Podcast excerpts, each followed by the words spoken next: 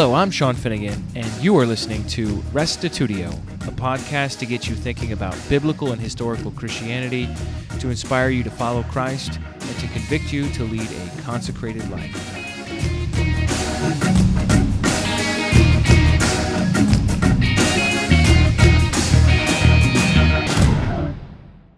Apologetics, Part 4 Teleological Arguments for God's Existence.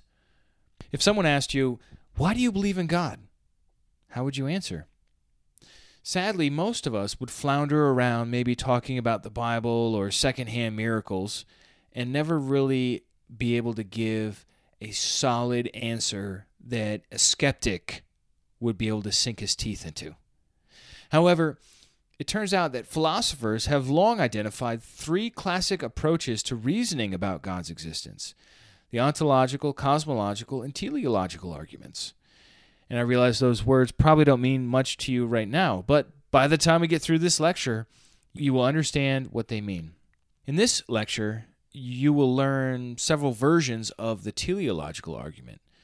That's the idea of evidence for intelligent design, so that you can reason from the complexity of creation to the existence of the Creator. If you would like to take this class for credit, please contact the Atlanta Bible College so you can register and do the necessary work for a grade. Here now is Apologetics Part 4 Arguments for God.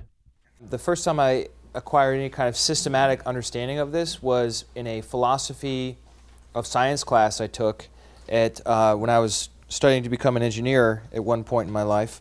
It was really cool because here I am in basically an atheist institution and my professor is teaching me the three main philosophical arguments for God's existence. I'm like, sweet, I got myself a good teacher here. He did. He went through and he, he addressed these different arguments and proved God's existence. And I'm thinking to myself, this guy, what is he, like a closet Christian? Like hiding out here behind enemy lines or what? But uh, I always, I don't even remember the guy's name, but I always appreciated, you know, his courage to do that in that class, in that context among those people. Here are the ma- three main kinds of arguments for God's existence. You have the ontological argument for God's existence. That's based on reason alone. So that's basically looking at God's uh, existence um, by itself, not necessarily looking at the universe to prove his existence, but considering the question of his existence by itself. Um, and uh, so you just need, you just need reason for that. You don't need anything anything else. Then you have the cosmological argument, which is um, based on causality, and that's the one you were doing, right? Kalam cosmological. So uh, that's the idea that you trace back a chain of cause and effect to the beginning cause. And then the third kind of argument for God's existence is based on order and design. Now, there are many arguments. I'm going to go through like eight or so with you, but they can all be broken into one of these three main categories, whether the ontological, the cosmological, or teleological. Most of our arguments for God's existence are teleological, which we also would call like intelligent design arguments. Um, so, te- I say teleological. I think teleological would be just fine too. so, teleological is something that's relating to design or purpose. It's related to the Greek word telos, which is the word meaning the end of something, which can mean the physical end of something or its purpose. Hence, telephone is like sounds that make it to the end of a wire. Or television, telescope, it's also telewords, you know. But it's this telos word of the end or purpose or design of something. So teleological is dealing with pur- purpose and design. I got to get in my notes to where I'm supposed to be here. There we go. I don't want to just wing it. The standard teleological argument goes as follows one, the universe evidences order and design. Two, a design requires a designer. Three, a designer of the universe exists. So the first two statements there are premises, and the third is the conclusion that follows from those premises. It's, it's a very common sense argument. You know, I'm kind of systematizing it and giving you the official way of talking about it, but it's just as simple as this. How do I know that a painter exists of, of this right here? I have the painting. It, is, is this even a, yeah, it is a painting. So if, if, if there's a painting, well, this is a picture of a painting, but originally there was a painting, right? If there is a painting, that's proof that there's a painter. Simple, right? If there's a building, there must be one or more builders out there who existed at some point if there's a building at this point, right? It's, it's completely logical way of approaching things. What about a tree? What's more complicated, that painting or a tree? tree? Trees can reproduce, trees can provide shade, trees can produce oxygen, you know, what's that? Grow, Grow right? Um, trees can turn into paper and we could write on them. I mean, trees are magnificently complex. I mean, you could stab a tree with a knife and it would, like I hit a tree with my car one time and then I went back like the next year to observe how the tree was doing, and I couldn't find which tree it was. There was like a, you know, like five trees there. I'm like, which one was it? Because it just kind of sapped over itself and healed, and my car didn't really make that much of a dent. It sure did total my car, though. uh, so trees are pretty awesome, and yet when we look at a tree, because of the way our culture is and it's so secular, we don't say to ourselves, a tree maker exists but yet a tree is more complicated than a painting or this, uh, this room we're sitting in. And we know that there was some designer who said, all right, we're going to put the lights right here, we're going to put the ceiling panels there, we're going to put this kind of carpet, we're going to pick this color. You know, there were designers involved, right? Yeah, in the chapter I read, there was an argument that said if there were like two guys walking in the woods and they saw this giant round ball that was out of nowhere, they'd never seen it before, and he's like, these uh, theists and atheists, theists has atheists, do you think this just came out of nowhere and the atheists would be like, of course not, someone made it? And it happens a couple more times. He's like, what about the universe, a giant round ball that no one's ever seen before? I think it just came out of nowhere. He's like, no, it's always been here. Here's a little video that I thought was pretty funny. It's called The Atheist's Worst Nightmare. Now if you study a well-made banana, you'll find a far side, there are three ridges. On the close side, two ridges. If you get your hand ready to grip a banana, you'll find on the far side there are three grooves, on the close side, two grooves. The banana and the hand are perfectly made one for the other. You'll find the maker of the banana, Almighty God, has made it with a non-slip surface. It has outward indicators of inward contents. Green, too early, yellow, just right, black, too late. Now if you go to the top of the banana, you'll find, as with the soda can makers, they placed a tab at the top. So God has placed a tab at the top. When you pull the tab, the contents don't squirt in your face. You'll find the wrapper, which is biodegradable, has perforations. Notice how gracefully it sits over the human hand. Notice it has a point at the top for ease of entry. It's just the right shape for human mouth. It's chewy, easy to digest, and it's even curved toward the face to make the whole process so much easier. Seriously, Kirk, the whole creation testifies to the genius of God's creative hand. Okay, so uh, that's that's the teleological argument. You're looking at something, you're saying, look, the banana sure seems designed. It sure seems like somebody put thought into that. I mean, if you look at, you know, a can, can I get your, or here's one right here, a Coke can. We're in Atlanta. It's more true to our context. What are some design features that the banana has that this Coke can doesn't have? The non-slip surface. Like as soon as this gets wet, it's just like you can easily drop it. If you drop it, you have to wait a while before you open it, right? Because otherwise it'll spray all over the place. This stuff will kill you if you drink too much of it, whereas the banana is like actually good for you. And it can help with cramps if you're if you're running or exercising and, and your legs are cramping up. You eat a banana and you're like, oh yeah, let's go. You know, so I mean it's just like but nobody would ever say this just magically appeared, right? Obviously, somebody designed this, and yet a banana is better designed than the Coke can. there's an inference to a designer there, right?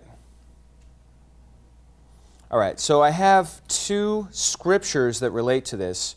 One is Romans chapter 1, verses 18 to 20, and the other is Psalm 19, 1 through 4. I'll show you that again in just a second. But you definitely want to write these down uh, because, like I said to you before, anytime I do find scriptures that are relevant, I definitely want to bring them up because this class doesn't actually involve the Bible much, and I'm a big fan of the Bible. So, Dan, could you read this for us? For the wrath of God is revealed from heaven against all ungodliness and right, unrighteousness of men who suppress the truth in unrighteousness, because that which is known about God is evident within them, for God made it evident to them. For since the creation of the world, his invisible attributes, his eternal power and divine nature have been clearly seen, being understood through what has been made, so that they are without excuse. Right. So, since the, I guess the, you know, the, the idea that there is something evident of, about God, but especially this here, for since the creation of the world, God's invisible attributes, attributes are clearly seen through what has been made. I mean, people can look at the universe and they should make the inference to a God who made the universe. That's what Romans 1 is basically making the case. Paul's making the case that like people basically know that God exists just by looking at creation itself. Psalm 19 1 through 4 is this beautiful poetic way of saying a very similar thing. Talon. The heavens are tell- telling of the glory of God, and their expanses declaring the work of his hands. Day to day pours forth speech, and night to night reveals knowledge. There is no speech, nor are there words. Their voice is not heard. Their line has gone out through all the earth, and their utterances to the end of the world. In them he has placed a tent for the sun. The heavens are telling of the glory of God. Do you know who, uh, what branch of science has the highest concentration of theists? people that believe in God? It's the people that study the stars, people that study the grandeur of the cosmos. You know, the, uh, the heavens are telling the glory of God. I mean, it is just so impressive when you study the universe and how it works. And if you take something as simple as like gravity or the electromagnetic force or nuclear forces, like the strong or weak nuclear forces, you know, any one of those four forces you study, you're like, wow, this thing is just so amazingly designed. And if you if you go far enough with physics that you get to start studying relativity theory and what Einstein started to discover in the early 20th century, it'll just blow your mind how the universe works and how it's put together, let alone quantum theory and how tiny little things work at a microscopic scale. Like it's really hard not to say this thing is amazingly put together. But no, we can't say that. We can't say that because we know it just came from nowhere. Right? That's kind of where we're at with that. There are some advantages to the teleological argument that other arguments don't have. One of the advantages is that it's very easy to prove because it's inexperience.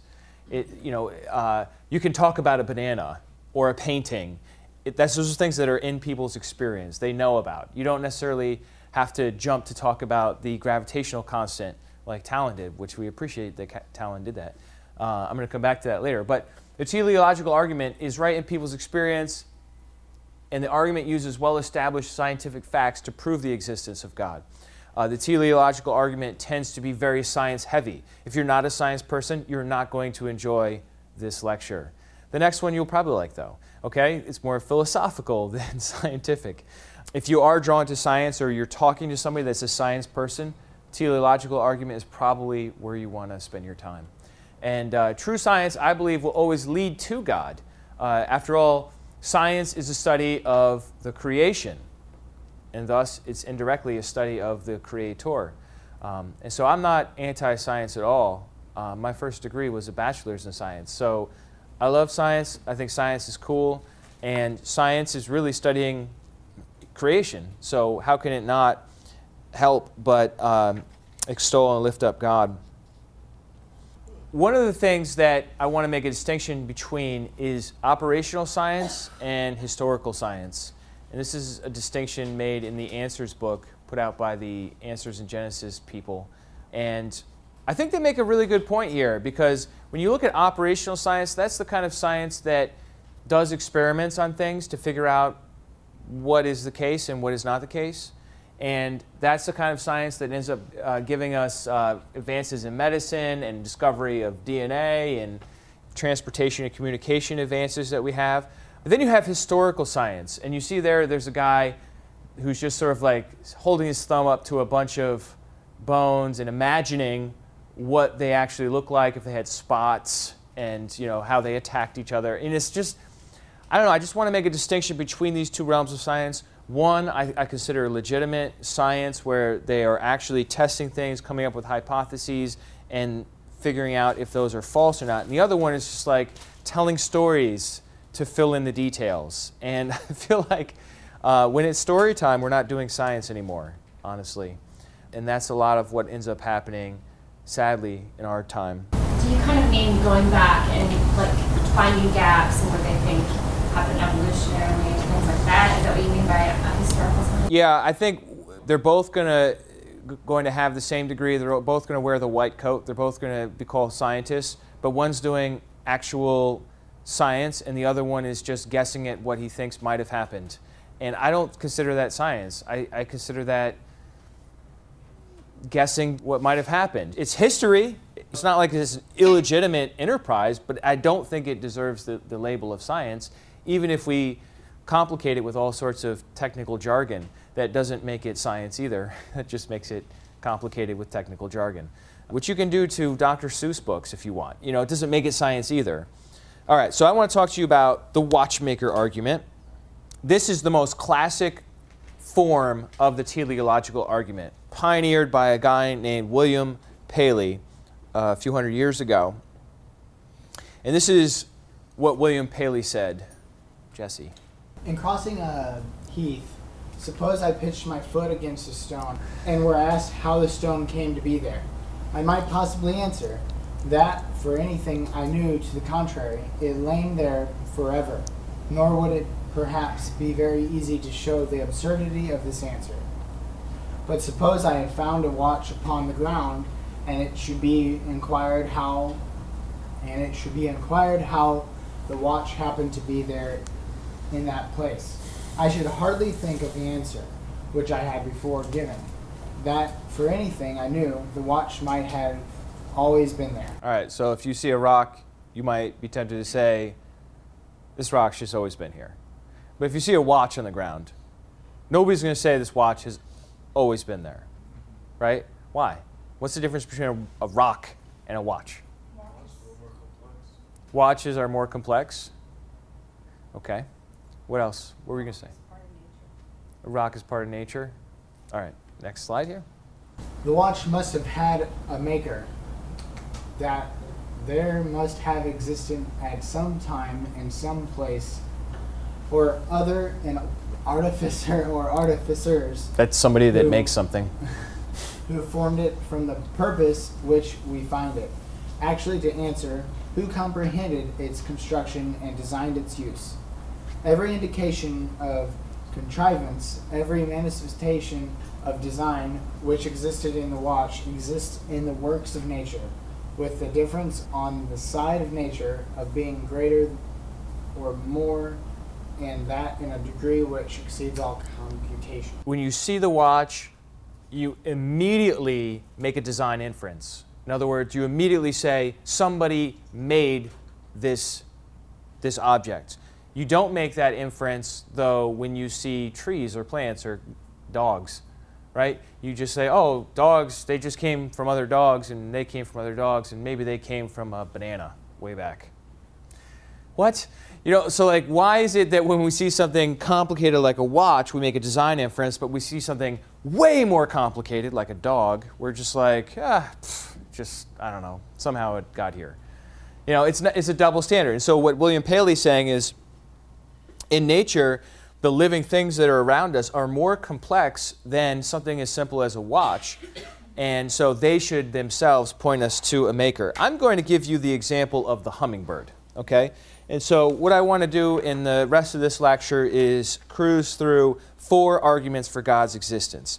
The fir- they're all teleological, Okay? The first is the hummingbird. I want to just describe the hummingbird to you, and I think once I describe it to you, you're going to be like, this thing is awesome. There's no way it just sort of like popped into existence. You know, it had to have been designed. And then I, I want to use a cell, just, just a normal living cell. Okay? And that's number two. Number three is DNA. And then number four is fine tuning, which Talon had already described a little bit. So I'm just going to review some of the things he said. Each of these is a, an argument for God based on design or some sort of teleological reasoning. So the hummingbird, right? Jacob, could you read for us? This is from a book called In Six Days by John F. Ashton. For controlled, heavier than air flight, there are four fundamental requirements. A correct wing shape to give a lower air pressure on the upper surface, a large enough wing area to support the weight, some means of propulsion or gliding, and extra surfaces or a means of altering the main surfaces in order to change direction and speed. Flight occurs in many branches of the living world birds, insects, flies, bees, wasps, butterflies, moths, mammals, bats, reptiles, the extinct. Pterodactyl. each, each class of creature is anatomically different with uh, no connection made even by the most ardent evolutionist. A bird's wings are made of feathers. A feather is a marvel of lightweight engineering. Though light, it is very wind resistant. This is because there is a clever system of barbs and barbules. Each barb of a feather is visible to the naked eye and comes off the main, comes off the main stem. What is not generally realized is that on either side of the barb are further tiny barbules, which can only be seen under a microscope. These are of different types depending on whether they are coming from one side of the barb or the other. On one side of the barb, rigid barbules will emerge, while the other side, while on the other side, the barbules will have hooks. Thus, the hooks coming out of the barb will connect with the ridges reaching in the opposite direction from a neighboring barb. The hooks and ridges act like Velcro, but go on one stage, but go one stage further, since the ridges allow sliding joint, and there is thus an ingenious mechanism for keeping the surface flexible and yet intact. Have you ever thought about a feather before? Have you ever noticed that when you hold a feather, you can go one way and it's okay, and if you go the other way, it frays all apart, and then it's hard to put it back together again, right? Um, and the thing about feathers is that, like you said, they're very light. You know, like if you drop a feather, it just sort of floats down, right? But it's very wind resistant, which makes it so helpful for a bird to use a bunch of them to form a wing that can then flap and cause significant air resistance so that they could fly. Um, it's, it's a very uh, well designed system. Let's keep going here, uh, Josiah. That is not all. Even if one had a feather, the uh, delicate lattice structure would soon become frayed, there was an, also an oil to lubricate the sliding joints by the hooked and ridged barbules. Most of us realize that once the barbs of the feather have been separated, it is difficult to make them come back together. The feather becomes easily frayed in the absence of oil, which is a bird, which a bird provides from its uh, preening gland at the base of its spine. Some of this oil is put on its beak and spread throughout the feathers, which for a water bird also gives waterproofing of the surface. Thus, water slides off the ductless or the duck's back. Without the oil and feathers are without the oil, feathers are useless. So even if a supposed land-dwelling dinosaur got as far as wafting a wing, it would be no use after a few hours. As one might expect, however, the story does not end with end there either. For a bird can fly only because it is also an extraordinary, exceedingly light bone structure, Uh-huh. which is achieved by the bones being hollow. Many birds maintain skeleton strength by cross members within the hollow bones, such as arrangement began to be used in the middle of the century for aircraft wings and is termed with Warren's truss arrangement. Large birds, such as an eagle or vulture, would simply break in pieces in midair if there were some supposed halfway stage in their skeletal development where they had not yet developed such cross members in their bones. Uh, so we, look, we looked at the feather, pretty impressively designed, right? The feather has these barbs that come off of it, right? And in between it, it has barbules. One side is a ridge, the other side is a hook, and somehow these things connect to each other but allow motion, and then those are oiled from the preening gland of gland of the bird.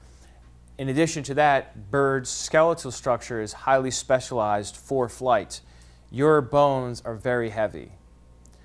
That's probably why it's hard to, when uh, humans were first starting to make attempts at flight, they would just strap on these like huge wings and flap around and like probably a bunch of people died that way. I don't know, but we're heavy, and birds are not heavy because they have these hollow bones. It's another part of the structure. So we've described the oil required, we've described the feather, we've described the bones, but there's still more. They breathe differently. Have you ever stuck your head out the window when you're driving really fast? Or somebody else is driving really fast? And it's hard to breathe? The air's like pushing on your face, right? So what if you're a bird and you're flying at like 50 miles an hour?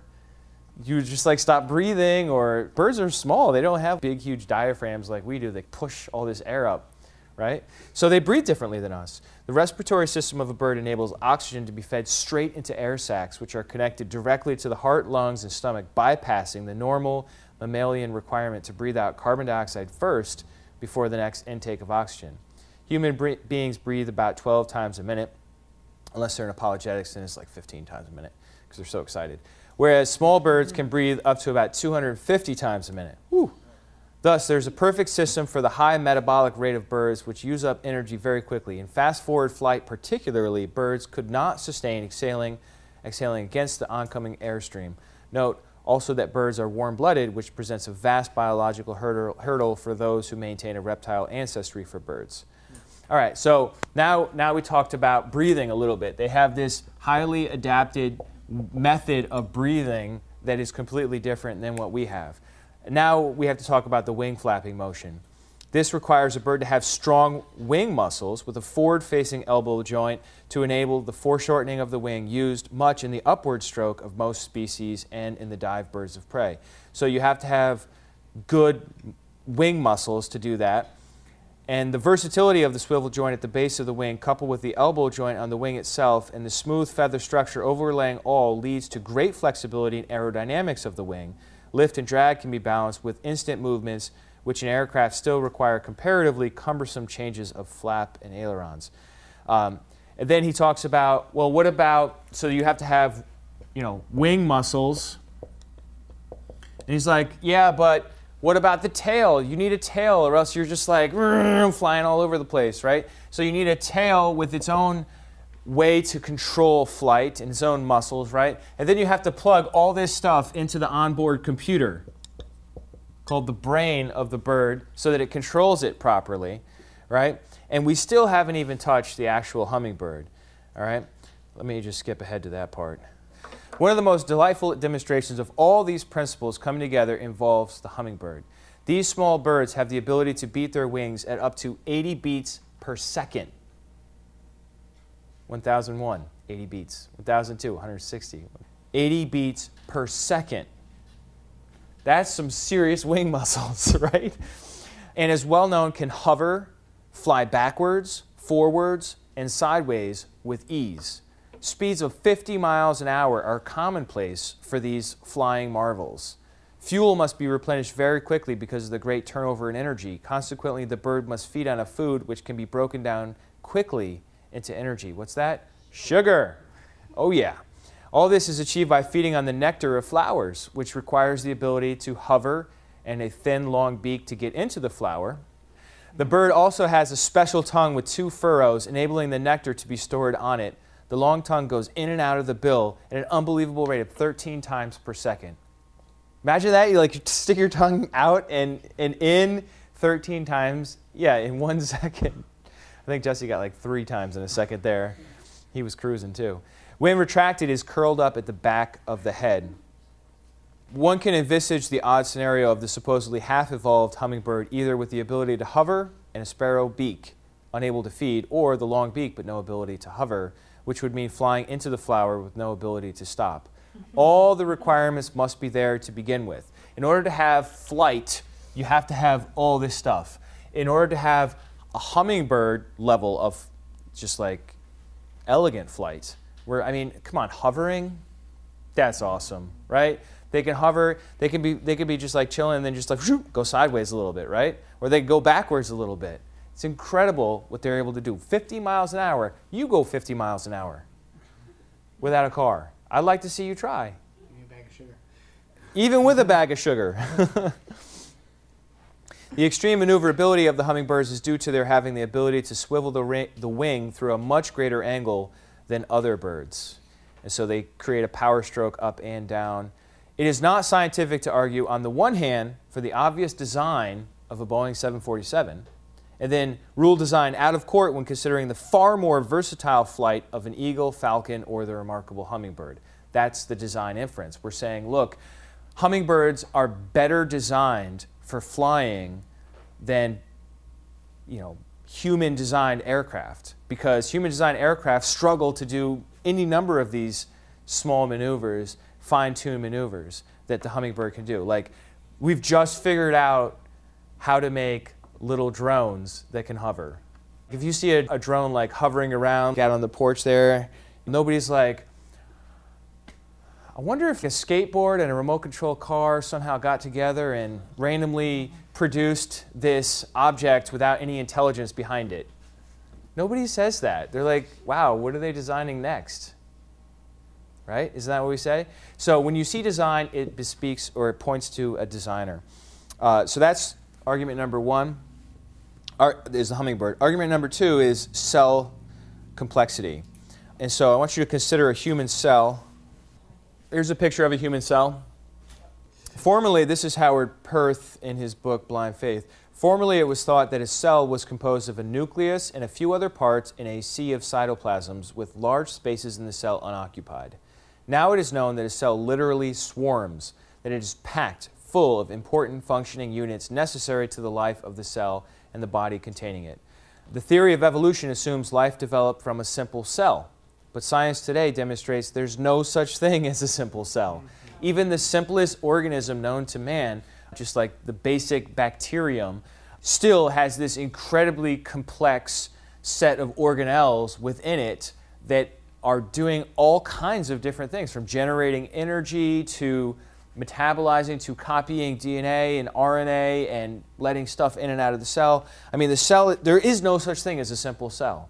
And you know, I know if, if this is back in like the 1800s and you're Charles Darwin, you're like, yeah, the cells are probably like simple things, and you like look at it like under a, a magnifying glass. You're like, oh yeah, they do look kind of simple. Well, I'm sorry, but that world is gone. It doesn't exist anymore. The world that we now know is a world of incredible complexity at a microscopic level. It's not a simple world, it's a complex world. And that's not even touching really the whole issue of DNA, which is incredibly complex by itself. I think when we look at even a, a, simple cell, we have to say here's a good Carl Sagan quote. A living, who's not a Christian, by the way, a living cell is a marvel of detailed and complex architecture. Seen through a microscope, there is an appearance of almost frantic activity. On a deeper level, it is known that molecules are being synthesized at an enormous rate. Almost an, any enzyme catalyzes the synthesis of more than 100 other molecules per second. In 10 minutes, a sizable fraction of the total mass of a metabolizing bacterial cell has been synthesized. The information content of a simple cell has been estimated at 10 to the 12th bits, comparable to about 100 million pages of the Encyclopedia Britannica. That's one simple cell. We're not talking about a brain cell. We're not talking about a whole bunch of cells working together as an organ to pump your blood day and night without rest for years. We're not talking about the incredible capacity of your eyes to perceive depth and color and all the other things that your complicated brain system processes. We're talking about a simple cell.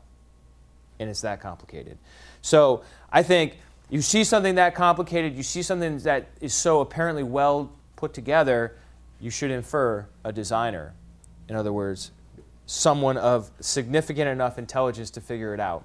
But here, here's the rub every one or everything that is intelligent that we know of in the natural world is made of cells. What stuff is not made of cells? Well, water is not made of cells, rocks are not made of cells. But everything that's living that we know of in the natural world is made of cells. So, who made the cell? You need someone to make the first cell, right? And so, obviously, I'm arguing that God exists on the basis of that. All right, moving on to argument number three, which is a DNA argument. I have some handouts for you right here. This is a DNA argument. It's based not on complexity of how DNA actually functions, but it's based on how DNA stores information. It's something that's totally different than what I just talked about. And I love this little comic, once again, from the Answers book. On one hand, you have a scientist who is working at SETI, Search for Extraterrestrial Intelligence, right? And he's saying, any day now we'll pick up a tiny coded signal, and then we'll know for certain that there's intelligence out there because coded information does not arise by chance, right? As soon as we get a coded signal, we know there's intelligence out there. And then here's the biologist. The precisely coded information in each cell would fill many books, but we know for certain that no intelligence created life. So there's an obvious inconsistency there between those two approaches in different fields.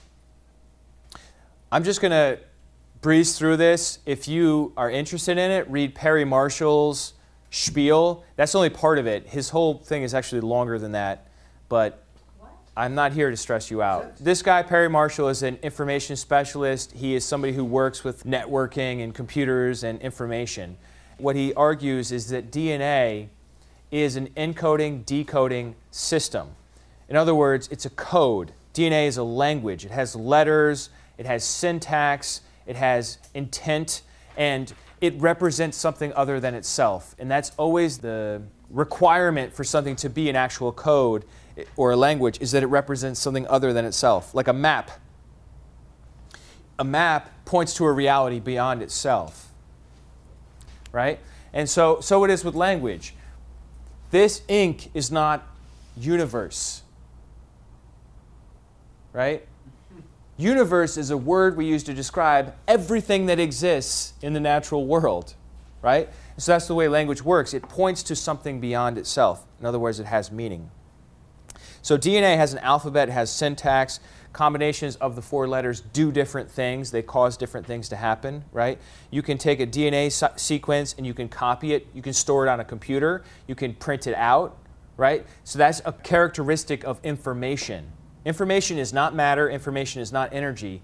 It's something that can be stored in matter or stored using energy, right? But it is, it is itself something else other than matter or energy. It's information if DNA is a code, if DNA is a language, all examples of languages always come from a mind. But how do you get a mind to design DNA if every mind we know is the result of DNA? Right? Every mind we know, whether animal or human, is generated from cells that run on DNA. So, how do you get DNA in the first place? You still need it to come from a mind because it is a language. Languages do not arise on their own. What arises on their own is, uh, is noise, chaos, not language, right? Let's say, for example, you went outside and you saw, I don't know, a bunch of leaves on the ground arranged spelling out the word hello. Who in the world would ever say they randomly fell that way? No, you're going to say somebody painstakingly put these leaves and arrange them so that they would spell out hello. That's obvious. You don't even have to think about that. You automatically make the design inference because you know you see language, and nature doesn't generate language by itself, right? It has to come from a mind. And so that's basically Perry Marshall's argument in a nutshell is that DNA is a language. Language comes from a mind. There are no languages that do not come from a mind. Therefore, DNA is evidence that a mind exists prior to DNA, i.e., God exists. And so the whole argument for the information argument for DNA hinges on that language comes from a mind. All right, on to the last of my four arguments for this part. I want to just reiterate some fine tuning stuff here. The force due to gravity is equivalent to the gravitational constant between the mass of object A and the mass of object B divided by the square of their radius. It's an equation that represents how much force you're going to feel between two objects, right? If object A is the Earth and object B is you, right? How much gravity are you going to feel? Well, the closer you are to the center of the Earth, which would be R in this case, the more gravity you're going to feel. The farther away from the Earth you are, the less gravity you're going to feel. But this letter here, G, is always the same. Doesn't matter if we're talking about two planets in outer space or if we're talking about this pen and this pen cap, which do have gravitational attraction to each other. It's just so small that I can't feel it, right? Because their masses are so small. So it's just not much. But the Earth's mass is so huge that it does generate a lot more gravity, right? So anyhow, this g right here is what we call a constant, and there are lots of constants, as Talon shared with us. And this happens to be 6.67 times 10 to the negative 11 newton meters squared over kilograms squared, whatever. I mean, it's, it's a number. That's the point. It's a number, and that number is the same for anywhere in the universe. And if that number changes, then we start floating off the Earth, or we get squished down into the Earth, right? And uh, planets start colliding with the sun rather than going around the sun, or they're not held in orbit well enough, and so they float off into outer space and they lose the heat that the sun provides, right? And so that's just one little example of a constant. There are other major constants for governing electromagnetic forces and uh, nuclear forces within molecules, right? And so there are all these different constants. There are lots of them. There are dozens of them. And it's like somebody set each one of those dials in the beginning to be exactly what it needs to be such that we could have life in our universe. And if one of those dials is off just a little bit, life can't exist. All right? And so it's like somebody fixed the numbers underlying the physical equations in the universe. It's like somebody set it up so that we would be able to be here. And this argument is well expressed by Roger Penrose who says the chances of all these constants being exactly what they need to be to support life are 1 in 10 to the 10 to the 123rd power. Okay? 1 in 10 to the 10 to the 123rd power. That is such a big number. Let me. Let, uh, this is Roger Penrose's words. This is an extraordinary figure. One could not possibly even write the number down. It would be one followed by 10 to the 123rd successive zeros. Even if we were to write a zero on each separate proton and each separate neutron in the entire universe, and we could throw in all the other particles for good measure, we should fall far short of even writing down the figure needed. That's the chances that the universe would pop into existence with all of these dials all these constants exactly the way they currently are. And these are things that don't change. These are things that are not determined by the equations. These are things that are constant no matter what equation or what scenario we're dealing with. So in mathematics, if, if you come up to something that has a probability of 1 in 10 to the 50th, they call that probability zero. This is so much smaller chance to, to happen than that. And yet, it's common for people to say, oh, I think the universe just sort of popped into being. Right? Don't a lot of people believe that? Let me put it another way. It's more likely that a tornado would pass through a junkyard and assemble a working 747 than that the universe would pop into existence. Far more likely that that would happen. And nobody would ever imagine a tornado actually assembling a working plane if it passed through a junkyard. Right? Who would want to base their life on that kind of improbability? So I think the fine tuning argument is actually one of the, it's one of the strongest arguments we have, which is why Bill Craig always uses it in his debates. Not just him, but like any, anybody's argument for God's existence.